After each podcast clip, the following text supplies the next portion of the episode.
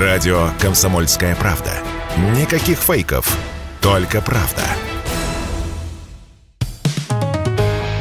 «Экономика» на Радио КП. Здравствуйте, дорогие слушатели радио «Комсомольская правда». В эфире наш ежедневный обзор самых интересных экономических новостей. А самое интересное в нашей экономике сейчас – это инфляция. Вот о ней-то мы и поговорим. Нет ничего вкуснее для россиян, чем помидор, капуста и банан. Чем не готовый лозунг для поклонников не только вкусного и здорового, но и бюджетного питания. Ведь именно эти три продукта подешевели в апреле сильнее всех остальных. Таковы данные Росстата, который в конце прошлой недели отчитался об инфляции за второй месяц весны.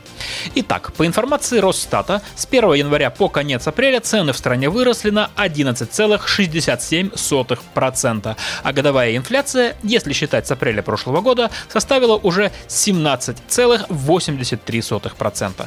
Но есть и позитивные новости. Инфляция в России серьезно замедлилась. За апрель, по данным Росстата, цены в стране выросли на 1,5%. То есть инфляция замедлилась по сравнению с мартовской в 5 раз. Есть три главные причины снижения инфляции. Первое – ажиотаж затих. Помните начало марта? Сахар, масло, гречка, стиральные машины, посудомоечные машины, просто машины. Народ скупал все, что попадалось под руку. Пользуясь случаем, продавцы поднимали цены. Но уже в середине марта ажиотаж затих и цены потихоньку начали откатываться назад. Например, в апреле телевизоры, мониторы, пылесосы и ноутбуки подешевели более чем на 13%. Вторая причина снижения инфляции состоит в том, что поставки в Россию налаживаются. В марте марте с поставками был полный финиш. Санкции на Россию валились градом, поставщики и посредники не могли разобраться, что можно вести в Россию, что нельзя, а если можно, то как. Из-за этого, например, в марте бананы подорожали на треть. Поставщики из Южной Америки просто не могли привезти их в нашу страну. А когда на рынке чего-то не хватает, то цены растут. Однако потихоньку логистика стала налаживаться, поэтому снижается дефицит некоторых товаров, а следом и цены. Например, в конце апреля источник в таможенной службе рассказал мне, что после долгой паузы первые контейнеры с бананами из Эквадора наконец-то добрались до нашей страны. В итоге в апреле бананы подешевели на 10%, а потихоньку находят новые пути в Россию иностранные поставщики не только еды, но и лекарств, одежды, техники. И, наконец, еще одна причина снижения инфляции – созревший урожай некоторых овощей. В южных регионах России, а также в Турции и Азербайджане в середине весны вовсю собирают тепличные помидоры и огурцы. Вот они и подешевели. Помидоры на 14%, огурцы на 6%.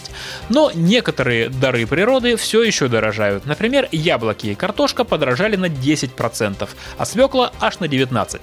Причина в том, что до их урожая еще далеко. Собственные прошлогодние зимние запасы заканчиваются и приходится завозить много фруктов и овощей из-за рубежа. А когда все дорожает, то делать нужно что?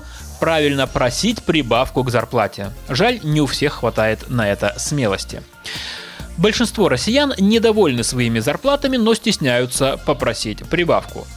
Ну, посудите сами. Сначала первый год пандемии, потом второй, теперь вот это вот все. Как я пойду к начальнику просить прибавку? Примерно так рассуждают многие из тех, кто недоволен своими зарплатами. И таких недовольных у нас очень много. 68% россиян считают, что платят им мало. Это выяснили аналитики портала зарплата.ру, опросив почти 2000 человек. При этом лишь каждый пятый из нас время от времени осмеливается просить о повышении зарплаты. Что же мешает остальным? Ну, откажут вам. Но ведь не уволят же, правда? А может и уволят, возразит на это каждый седьмой из тех людей, которые втихаря страдают от низких зарплат.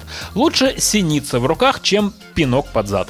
Давайте я вам озвучу, по каким причинам россияне не просят прибавку. 7% объясняют это сложностями в компании, 14% боятся агрессии со стороны руководства и даже увольнения, 17% просто стесняются, 24% уверены, что сейчас неподходящее время и, наконец, 28%, то есть большинство опрошенных говорят, что не видят смысла просить больше денег, потому что все равно не дадут. Прокомментировать итоги опроса мы попросили профессора Центра предпринимательства и инноваций Сколковского института науки и технологий Максима Киселева. И профессор заявил, что его вообще не удивляет, что люди боятся просить повышения зарплаты. В большинстве случаев это связано с тем, что люди не верят в себя. Неуверенность особенно сильна, когда люди работают по найму. И когда они говорят «сейчас не время», вот это вот все, то тем самым они просто прикрывают свой страх и неуверенность, которая мешает им сказать «я достоин большего».